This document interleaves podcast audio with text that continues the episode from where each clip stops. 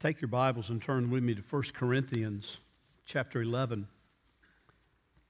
We'll return to John's Gospel, Lord willing, next Sunday morning, but today I wanted us to come together and think about and observe together uh, the Lord's Supper, uh, one of the two ordinances of the church whereby we think about the grace of God. I've entitled this the Baptism and the Lord's Supper Celebrations of God's grace or celebrations of grace because that's really what they are.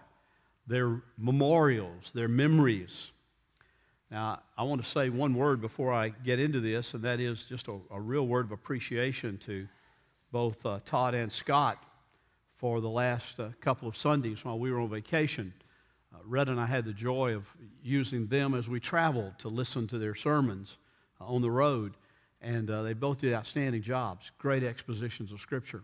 And I'm appreciative to both of you for, for the job you've done. And uh, I'll let them do that again one of these days, before long, maybe. But, well, Scott will tonight while I'm doing the Grace Connect class. But it's, uh, it, was, it was just great to be able to know that I was away, I was relaxing, and I wasn't having to be worried about what was being said in this pulpit and uh, who was standing here, because some of our own were standing here, and I'm appreciative of that.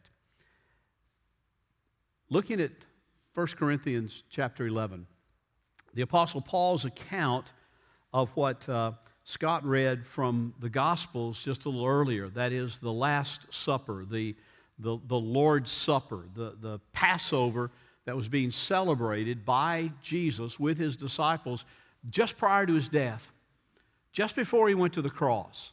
He spent that time with them talking about this Passover that they'd all observed for all their lives. Because the, the Israelites had been observing that for generation after generation, ever since the Exodus. And now he comes to them and he says, I want you to understand that these elements of the Passover, this unleavened bread, this wine that we're about to have, that make up so much of the, of the Passover, I want you to understand that I am reinterpreting those for you. Because what those were all about were not just about the Exodus. They weren't just about getting out of Egypt. They weren't just about, you know, protecting the firstborn as the angel of death flew by, came by. But those elements of the, of the Passover were prophetic elements. They were forth-telling elements. They were telling about what was yet to come. They were foretelling about the Messiah that would yet come and shed his blood and have his body given that his people might live.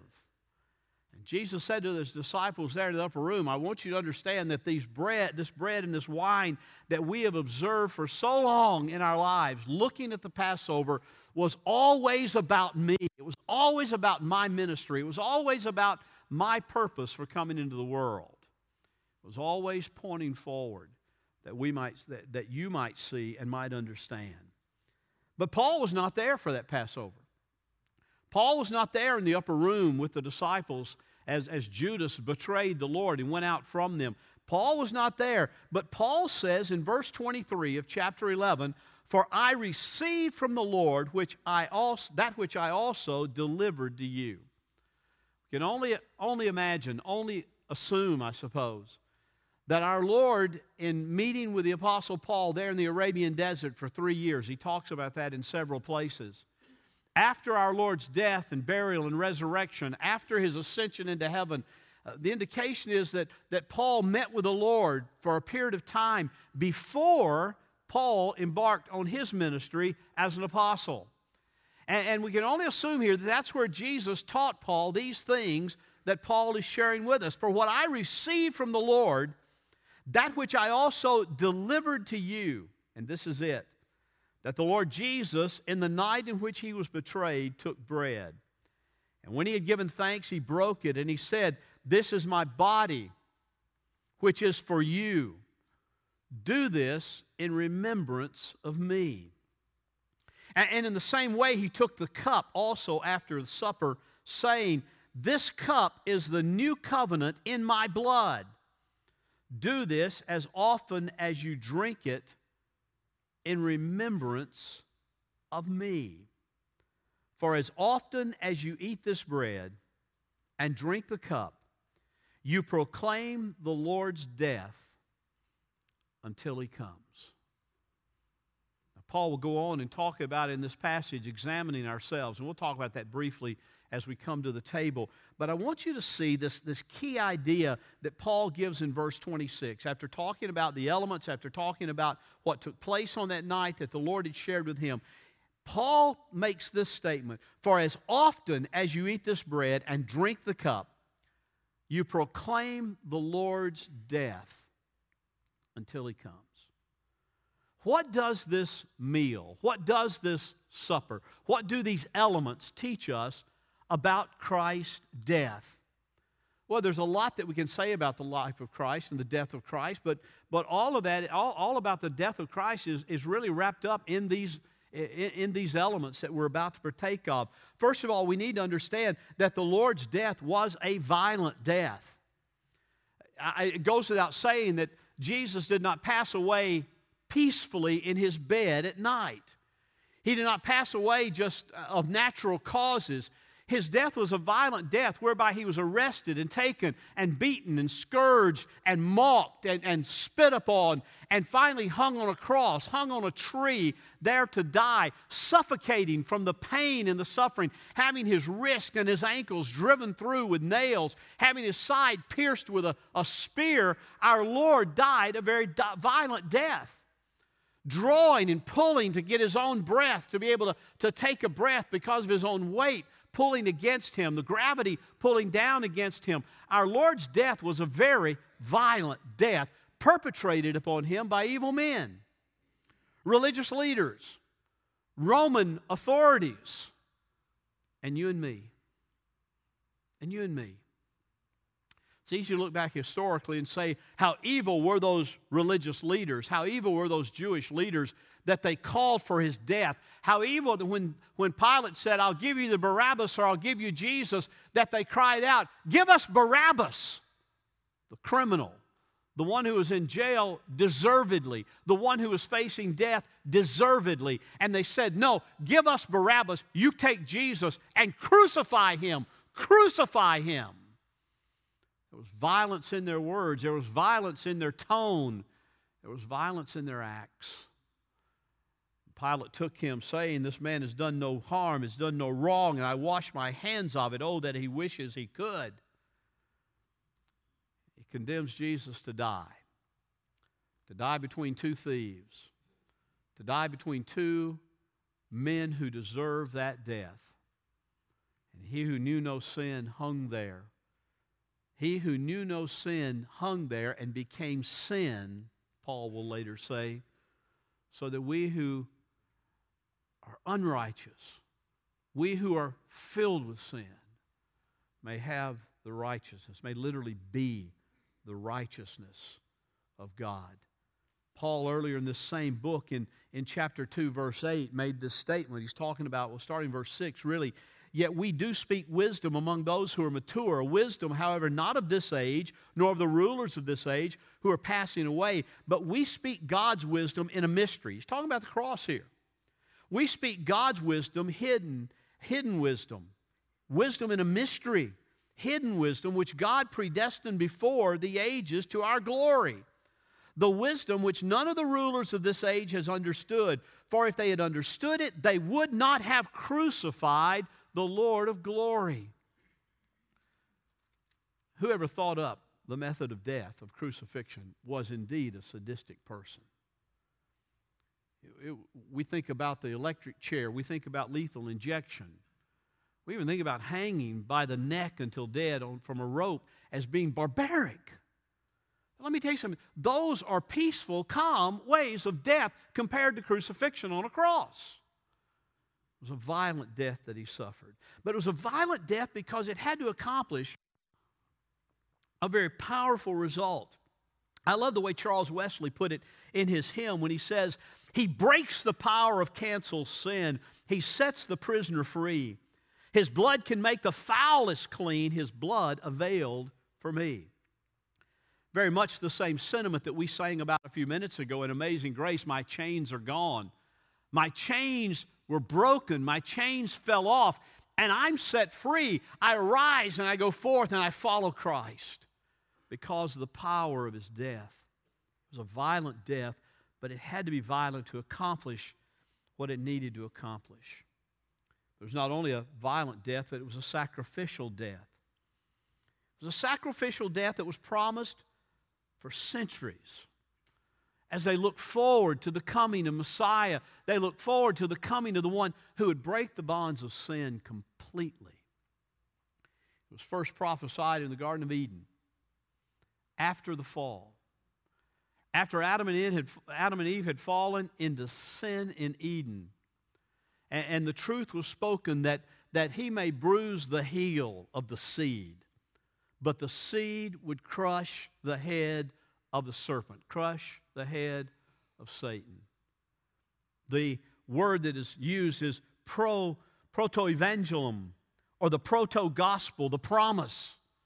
The promise that was given right after the fall, and that centuries and centuries of prophets and wisdom writers and, and, and, those writing the scripture through God's inspiration had talked about and promised, had looked forward to. The promise that every single sheep, every single lamb that was offered as a sacrifice pointed to. His death was a sacrificial death that was promised throughout the centuries. It was a covenantal death. Paul talks about it here just a bit, and, and he talks about it, him bringing us to Christ, his, his, his death bringing us in a special way to, the, uh, to an understanding of what the gift is that is being given. But the writer of Hebrews makes it about as clear as can be made in Hebrews 8 6 when he says that he, Christ, in his death, is the mediator of a better covenant. The mediator of a better covenant. Jesus said, Paul reflects, that, that this cup is the new covenant in my blood. A, a better covenant, a new covenant, a covenant that is effectual. It's not a covenant that has to be renewed.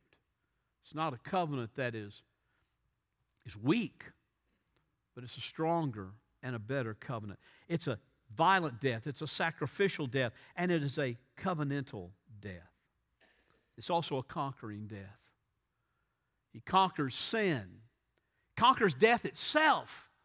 And the resurrection is the proof of that. On, on, the last few Sunday nights, you've talked about in prayer, the re, eh, out of Ephesians 1, the resurrection of Christ being the, the visualization and the verification of Christ's power to overcome death. And, and this death that he dies is a conquering death demonstrated by his resurrection. Death could not hold him, the grave could not keep him but he was set free because that death overcame death.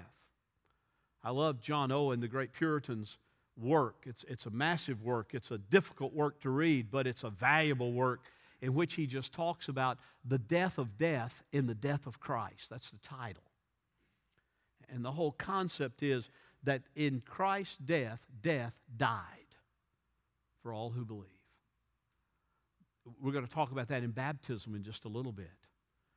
Men and women, young people who have confessed Christ as Lord and Savior, who have been converted by the power of the Holy Spirit in their life, and they are, they are going to testify that this new covenant has brought about a conquering in their lives, an overcoming in their lives. It's conquered sin, it's brought about forgiveness. His death is a magnificent death, a death unlike any other death in all of history and a death that we focus upon. Some are bothered that we focus upon death. Some are bothered that in our day and time that we focus upon blood. Say, oh, it's a bloody thing. It's, it's, it's terrible. It's, it's dirty. It's, it's, it, it ought not even be spoken of. Let's just talk about the niceties of Jesus' life. You cannot talk about just the niceties of Jesus' life and understand what he came to do. Jesus Christ, that sweet little baby, lying in a manger. Jesus Christ, that magnificent miracle worker who healed the sick and, and raised the dead and who, who, turned the, who, who fed the hungry as they heard him speak in 5,000 at one case, 4,000 another. This Jesus who did all sorts of miraculous things cannot be understood just in his miracles and in his manger birth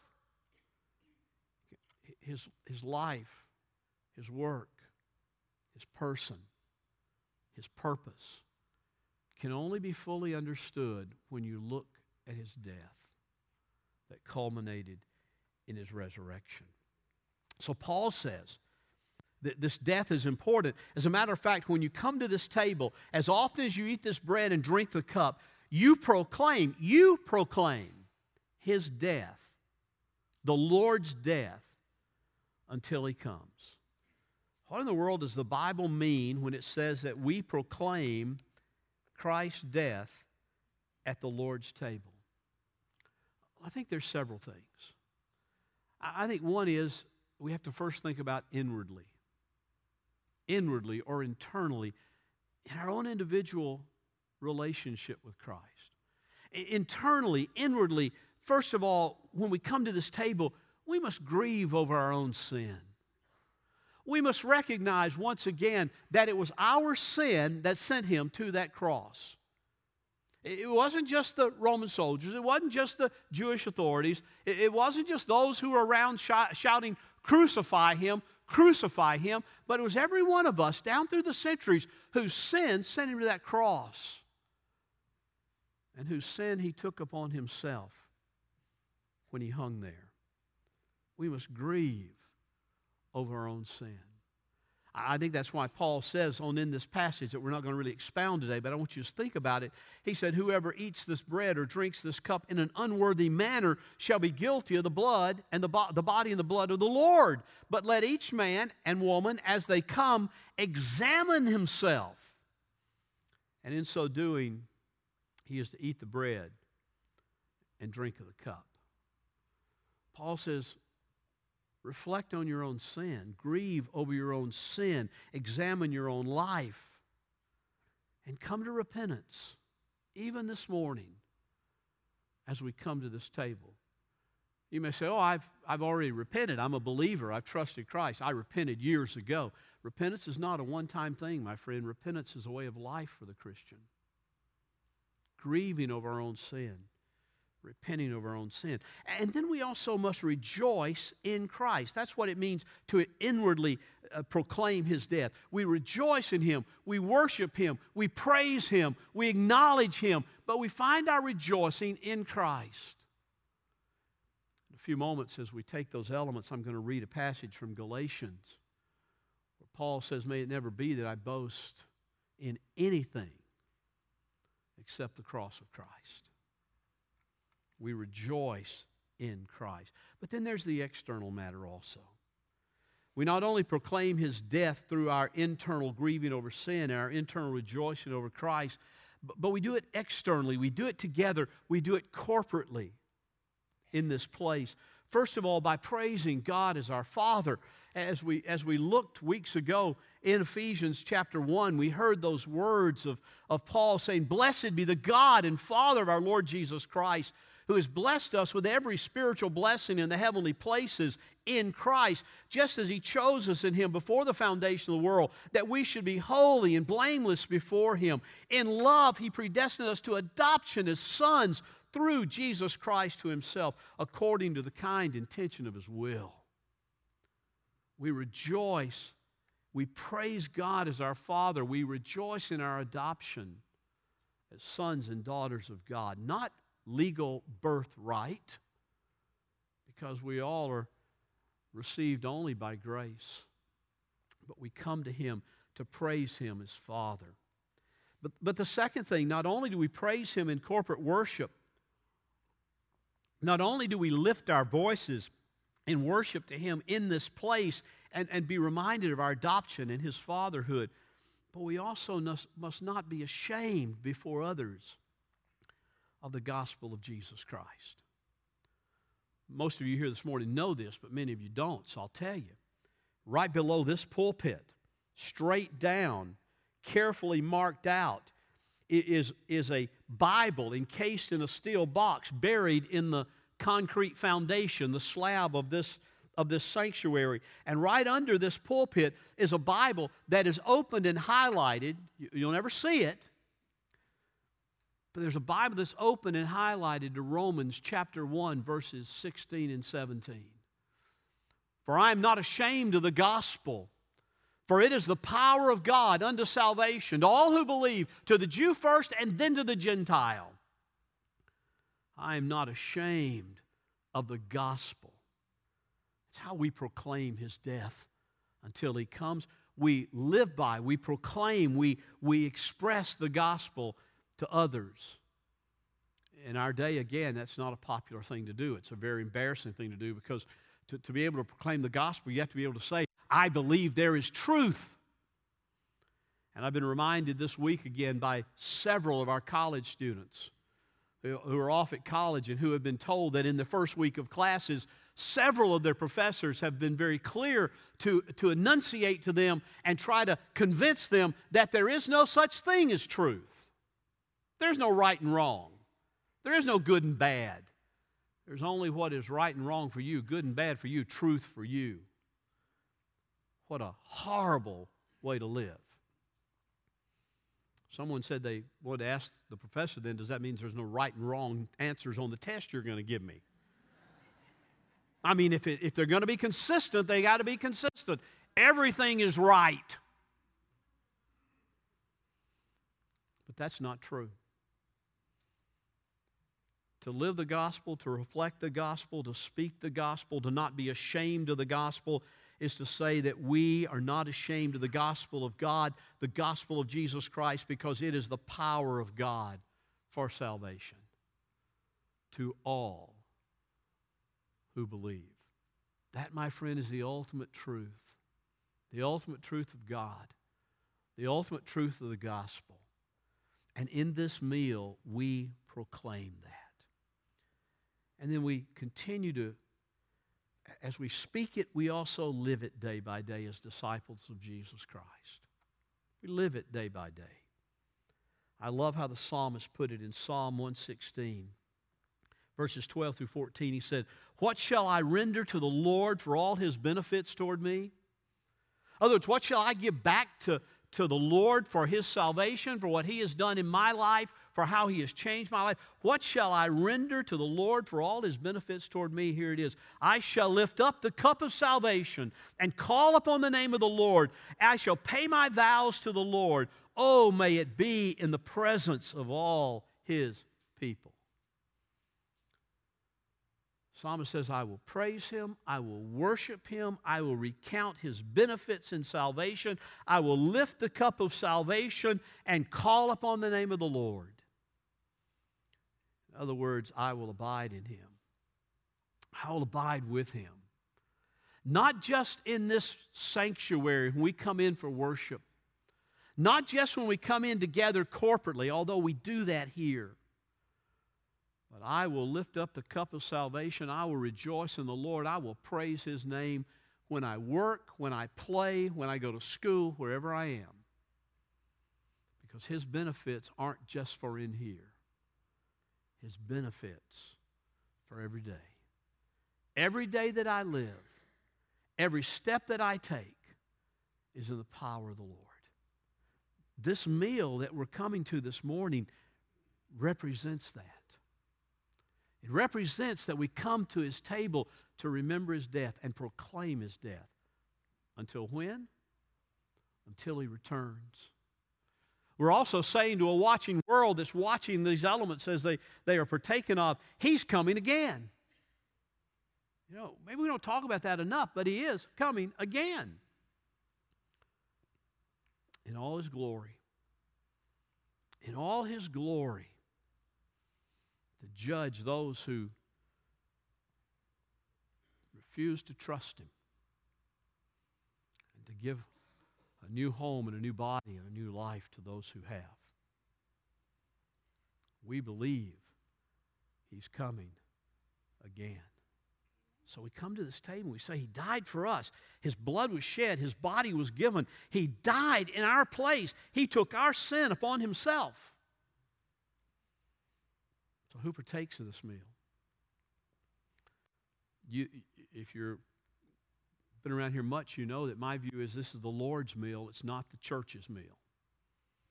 It's not Grace Baptist meal. It's not the Baptist meal. It's the Lord's Supper. It's for everyone who has placed their faith and trust in Jesus Christ alone and been baptized to demonstrate their commitment to Him. So, whether you're a member of grace or not, if you know the Lord, I invite you to this table this morning. I invite you to come and take of that bread and take of that, that cup and think about his death, his body given, his blood shed, the blood of the new covenant, that we might live, that we might know him, that we might have our sins forgiven, removed from us as far as the east is from the west, that we might come to him and know him in an intimate relationship through his Son, Jesus Christ, and through what his Son did on that cross. We come to proclaim his death until he returns. Would you bow your heads with me, please? With your heads bowed and your eyes closed, I'm going to ask those who will be serving this meal to prepare themselves and come and prepare to serve it.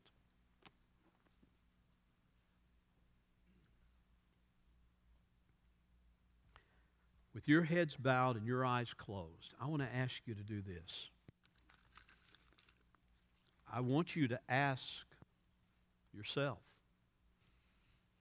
Am I ready to participate in this meal? Have I examined myself? Do I know the Lord?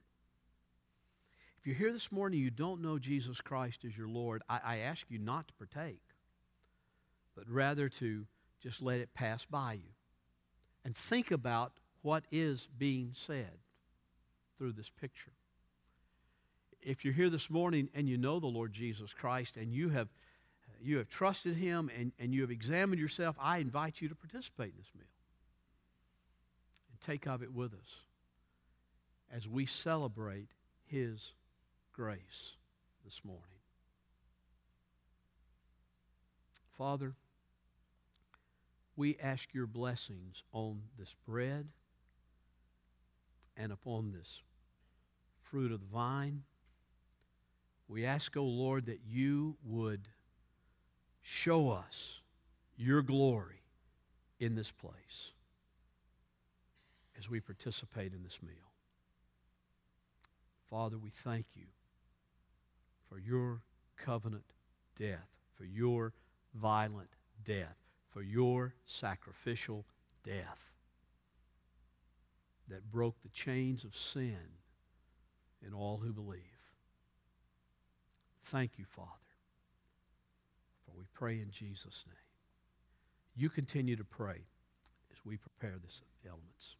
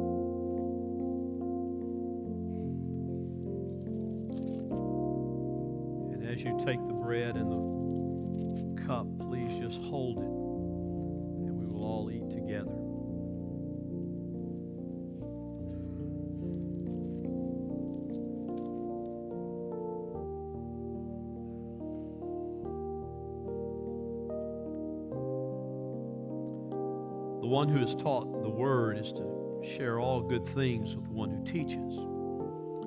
Do not be deceived, God is not mocked. Whatever man sows, this he will also reap. For the one sows to his own flesh will from the flesh reap corruption. But the one who sows to the Spirit will from the Spirit reap eternal life. let us not lose heart in doing good, in due time we will reap if we do not grow weary. So then, while we have opportunity, let us do good to all people, and especially those who are in the household of the faith. See with what large letters I'm writing you with my own hand. Those who desire to make a good showing in the flesh try to compel you to be circumcised. That is, follow the law, simply so that they will not be persecuted for the cross of Christ. For those who are circumcised do not even keep the law themselves, but they desire to have you circumcised so that they may boast in your flesh. But may it never be that I would boast except in the cross of our Lord Jesus Christ, through which the world has been crucified to me and I to the world. For neither is circumcision anything nor uncircumcision, but a new creation. And those who will walk by this rule, peace and mercy be upon them and upon the Israel of God.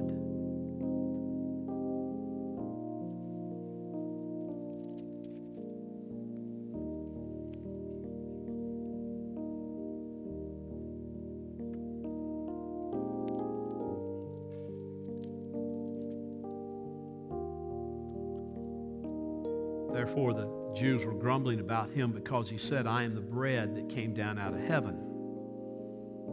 They were saying, Is this not Jesus, the son of Joseph, whose father and mother we know? How does he now say, I have come down out of heaven? And Jesus answered and said to them, Do not grumble among yourselves. No one can come to me unless the Father who sent me draws him, and I will raise him up on the last day written in the prophets, and they shall all be taught of God. Everyone who has heard and learned from the Father comes to me. Not that anyone has seen the Father except the one who is from God. He has seen the Father. Truly, truly, I say to you, he who believes has eternal life. I am the bread of life. Your fathers ate the manna in the wilderness and they died. This is the bread which comes down out of heaven so that one may eat of it and not die. I am the living bread that came down out of heaven. If anyone eats of this bread, he will live forever. The bread also which I give for life of the world is my flesh.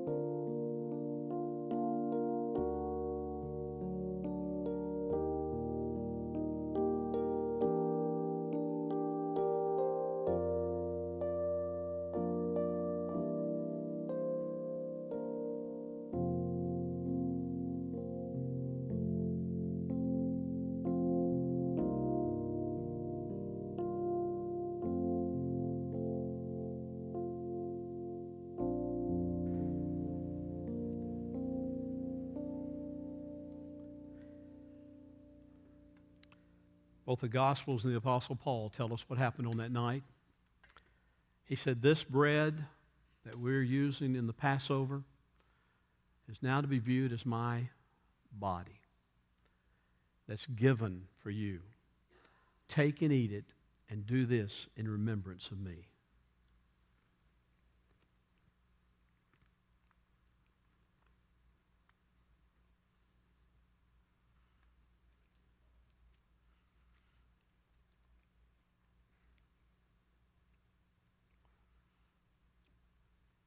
Then he took the cup.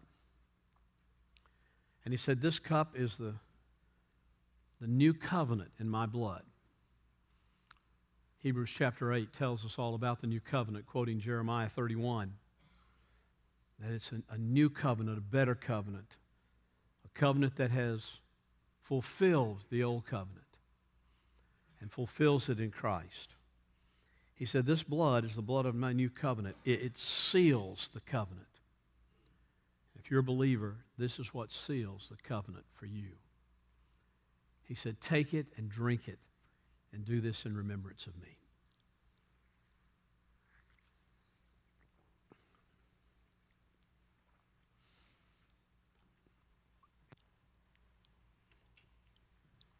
The scripture says that there's after that, they sang a hymn and went out. We're going to sing a hymn, but we're not going to immediately go out. As we sing the hymn, me and the candidates for baptism are going to prepare. I'm going to ask Brother Scott if he'll stand here at the front as a, during our time of commitment, our time of invitation. As God leads in your life this morning, perhaps through seeing these elements, the Spirit of God has spoken to you and said, You need to come to Christ. You need to confess Christ. You need to come and talk with Scott. And uh, perhaps you're being led to be a part of this church family. This afternoon we have our Grace Connect class. I, will talk more about that in a minute. But uh, as God works in your life, you be obedient. Hear the word of the Lord and come as we, as we sing in a moment. Also, as is our custom, as we leave here this morning, we take an extra offering on, on Lord's Supper Day. It's a charis offering uh, offering goes to the needs within our church body. We have a benevolence fund that helps people outside the church, but this is just for people in our church that have needs arise. And we've used it a lot lately because of the economy and all. And I just encourage you to uh, pocket change or whatever you can drop in the buckets they'll have out back. Uh, you be faithful in doing that. As we sing our hymn of commitment, would you stand together? And Brother Scott will come and stand. Let's sing together.